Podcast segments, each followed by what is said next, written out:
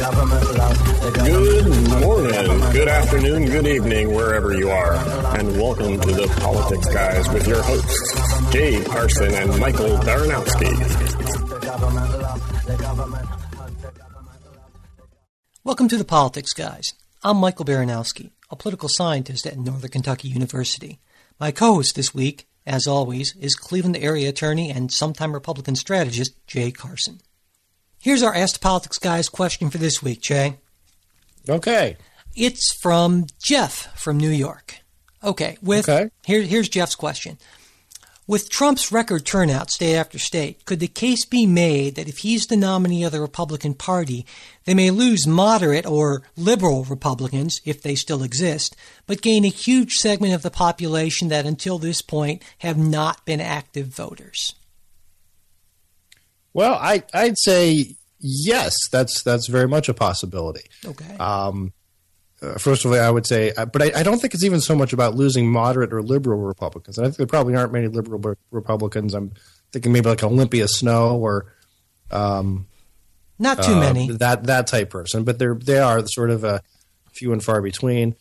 Um, and if you want to say moderate Republicans are sort of represented by like a John Kasich, uh, which again to many Ohioans would come as, as Yeah. sort of a surprise, and that he's sort of the most conservative governor we've had in, in Yes. forever. But Moderate when compared to um, Ted, Ted Cruz, basically. yeah, compared to Ted Cruz. But I, I think the, the the problem is that it, not only would you lose those moderate and, and liberal Republicans, is you lose conservative Republicans. Um, the constitutionalists uh, who who just uh, uh, the after after last week, I think the uh, you, you would lose some of the uh, pro life crowd, um, because uh, you know it, it- as as you look at again some of the the, the intellectual side uh, conservative publications, National Review most uh, most notably, has been running a full court anti-Trump uh, press for uh, for months now. I mean, it's it's uh, that's really sort of their thing, and, and so many of these other um, the conservative leaders have, have been saying this is this is the end if, if Trump becomes the nominee. So I- I, think it's it's very likely you will lose uh, conservative, moderate, and liberal Republicans, uh, and you are bringing in a, group that, Mike, you may have the numbers on on this, but historically kind of comes in and out of elections. Uh, for example, these folks were Reagan Democrats back in the the eighties. Then uh, they they deserted uh, uh, George W. or George Bush uh, Senior. Um, many went to the Ross Perot uh, uh, experiment. Um, I just like the way them it sounded. The Ross Perot experiment. Ross you know, Perot sounded experiment. great. uh, many of them then, uh, to the extent they became involved or not, were were the little of the Buchanan movement for a while, and again that sort of fizzled. So I think what what you're seeing is is there's this group that's out there that kind of comes and goes out of uh, out of politics. Sometimes they vote, sometimes they don't, uh, and Trump is is mobilizing those people to vote, and he is uh, increasing the the turnout. Now, again, the other thing to consider is of those of that high turnout, he's also probably mobilizing uh, folks who are turning out to vote against him. Right. Uh, I know in Ohio, uh, we had a, a fairly I don't want I don't want to say a big proportion, but a, uh, a decent proportion of Democrats who crossed over uh, took a Republican ballot just so they could vote against Trump. yeah. Yeah. Uh, there there may be some of those who were not necessarily voting against Trump, but voting voting for Kasich. Uh, but I, I think the, the majority of it was an anti-Trump thing, and um, so so he's increasing it both ways. And, and my my concern as a Republican is uh, the the gains he might bring in uh, are not going to outpace the losses uh, Right. he's he's causing. Um, and Yeah. more importantly, the the losses he's causing are are not just to uh, voters, but to uh, ideology and the identity of, of what the Republican Party stands for. Yeah. I mean, he he kind of reminds me in a way. You'll you'll hate this analogy, but I'll use it anyway. Uh, you'll I'll have to allow me to explain. He kind of reminds me of Barry Goldwater in the sense that uh, he he's certainly not a conservative like Barry Goldwater was, but Goldwater supporters, he had some very kind of strong dedicated supporters, that core group, and I think Trump has those. But the problem is, is it's just enough to get him totally wiped out and, and in the general election and, and turn off the rest of the electorate. Because what we know, based on polling data, is that Trump is the most unliked potential nominee in a long time, maybe even since the dawn of modern polling. I'm not sure. Um, the one thing he has going for him is that Hillary Clinton's pretty well unlike, too. If you take a look at, at recent polling, Trump's unfavorable rating 63%. Now that compares to 53% for Cruz and 34% for Kasich. Now that, mm-hmm. Hillary Clinton's at 55% unfavorable, but still that's that's a big big gap. And and the thing is is politicians don't get more liked the better you know them. It just doesn't happen that way, you know. Right, so right. the more people get to know what Donald Trump's all about, the more they dislike him. And that's the real important thing. If you take a look at the trend, and that's what a lot of, you know, Republican elites are doing, they're saying, okay, at first it was. But, but I might, I might say, I might say Trump, though, that might be a little bit of an exception in that um, this is not some sort of uh, unknown governor from somewhere sure. or, yeah. or someplace that, that uh, not really known. Uh, he's, he's pretty well known. Uh, nor is it someone who is, uh, you know, hasn't really gotten any media attention, and you're saying, "What is this guy all about?" Yeah. And then you sort of learn. Good point. Um, Good point. I think, though, the difference here is that he was known and is known largely just for being Donald Trump, a celebrity entrepreneur, whatever, you know, not an entrepreneur, my God, what I'm talking about, um, but a celebrity real estate, you know, glitzy kind of guy, the apprentice, all that. But what he's not, and what he hasn't been known for is, are his policy positions. And I think the more people are aware of what those are and the more people hear about what he has to say and the way he seems to be just kind of making it up as he goes along, the more people are turned off by that sort of thing. You know, to know Trump is to dislike him. More so, I'd say, than most politicians because he is making this stuff up as he goes along. And the closer he gets to be potentially, as, as a lot of folks have said, the guy with the nuclear codes, the more people are saying, whoa, uh, let's, you know, not, then you take a look at those trends, like I was saying. Right now, for instance, uh, Trump's unfavorables, now they're higher among women than among men. Not surprising. We talked in the show about the stuff he's, you know, his, the troubles with his campaign manager and how he's, you know, been supporting his campaign manager and that alleged uh, battery against, uh, uh, against a female reporter, that whole thing about abortion. Strangely, the formerly pro-choice Trump is now saying, or had said, maybe misspoke, that women need to be punished if they get an abortion. Uh, but, this is killing him among women, and obviously there are a lot of women who vote. Um, you know. Well, and you know, I would also say it, it's killing him among uh, pro-life uh, conservatives. Yeah, and, and, then and I'll tell you, and this is for sort of for a weird a weird reason. Um, it, it, highlights his lack of understanding of the issue. God, because yeah. the in the, in the pro-life community, the the philosophy, the the worldview uh, on abortion has for years been that uh, the woman an, uh, who has an abortion is is to some extent a victim as much as the unborn child. Sure. So all uh, you know the the efforts that the pro life community has made. Uh, never has there been any you know idea of let's punish the woman.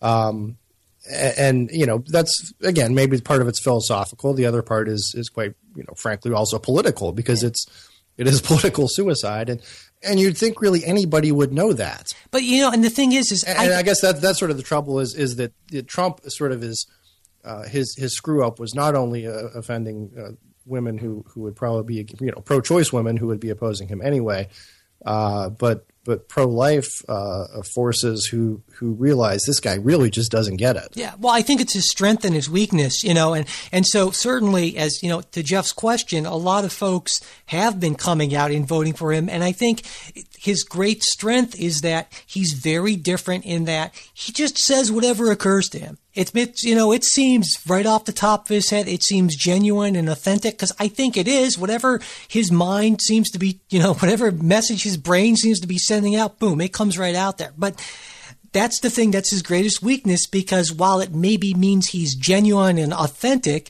it also means he's a loose cannon in a way that is a lot of people are realizing is pretty dangerous if we give him this sort of power, the sort of power that the President of the United States has. And, you know, back to those numbers his unfavorable rating among women 73% unfavorable and that's that's not only super high that's up 14% in the last few months and even among republican women he's got 39% unfavorable that's up 10% since december i mean if if i'm if i'm a republican I'm surprised that number's that that that low actually well it's probably going to get higher you know i mean yeah. there's there was an article this week uh, calling donald trump a zombie candidate um, and that he's horribly damaged, but maybe is just alive enough to stagger through to the general election where he will essentially not only lose, and I think.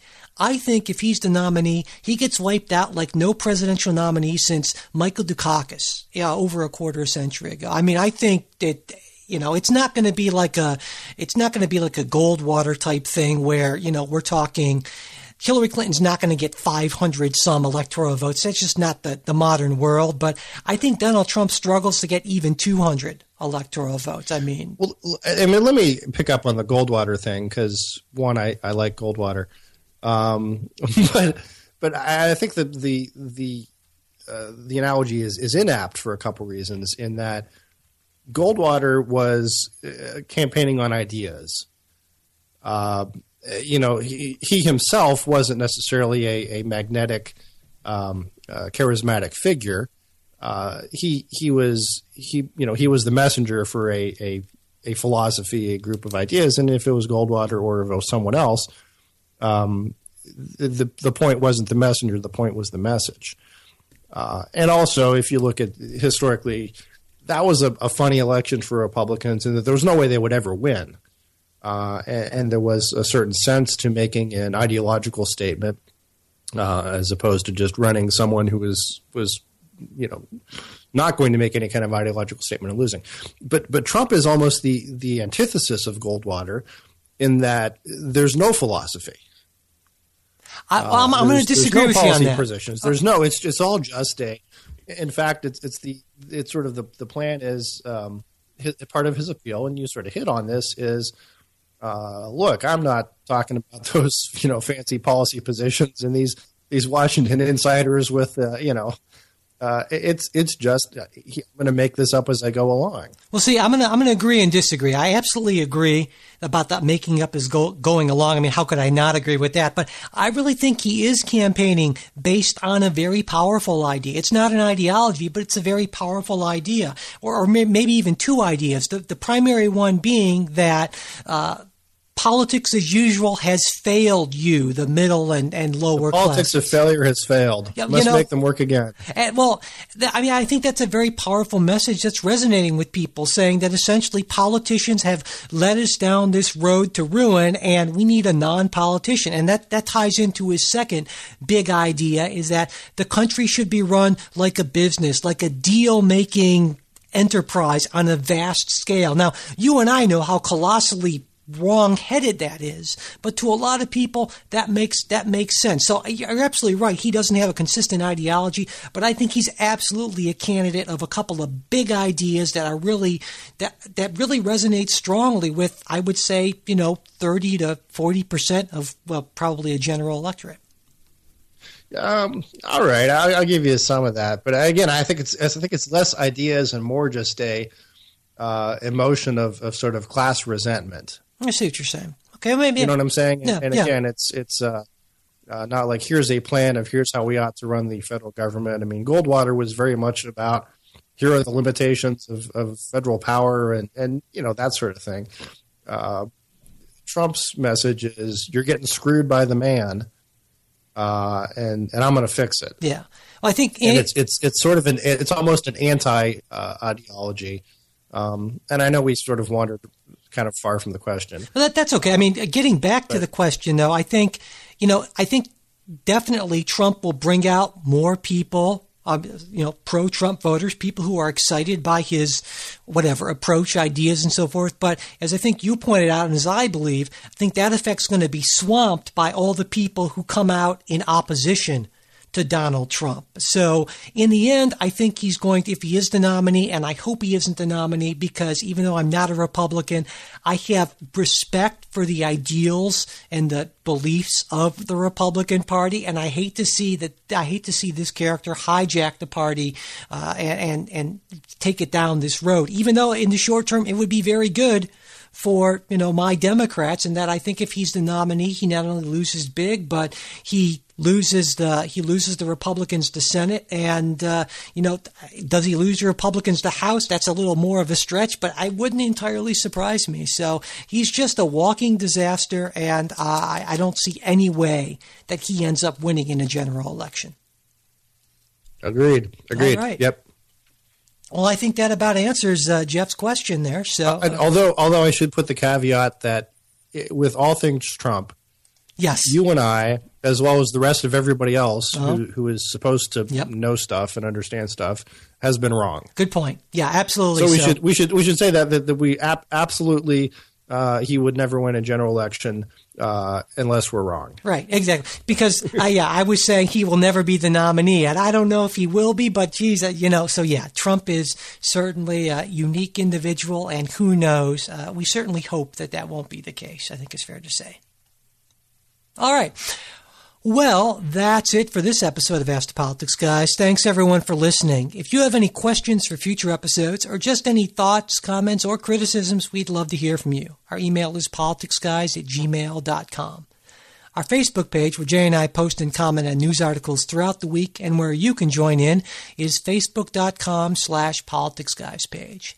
And if you're listening to us on iTunes or Stitcher, we would really appreciate it if you could take just a minute to rate the show and write a quick review. And if you like what we're doing and you want us to be able to keep on doing it, a donation of even a dollar or two, the price of two handheld stainless steel acupressure scalp massagers would really help. You'll find donation links on our site, politicsguys.com. Uh, Ask the Politics Guys will be taking a one week break. We record our shows on weekends, and next weekend I'll be away in Chicago for a political science conference. But we will be back with a new episode on Wednesday, April 20th. We hope you'll join us.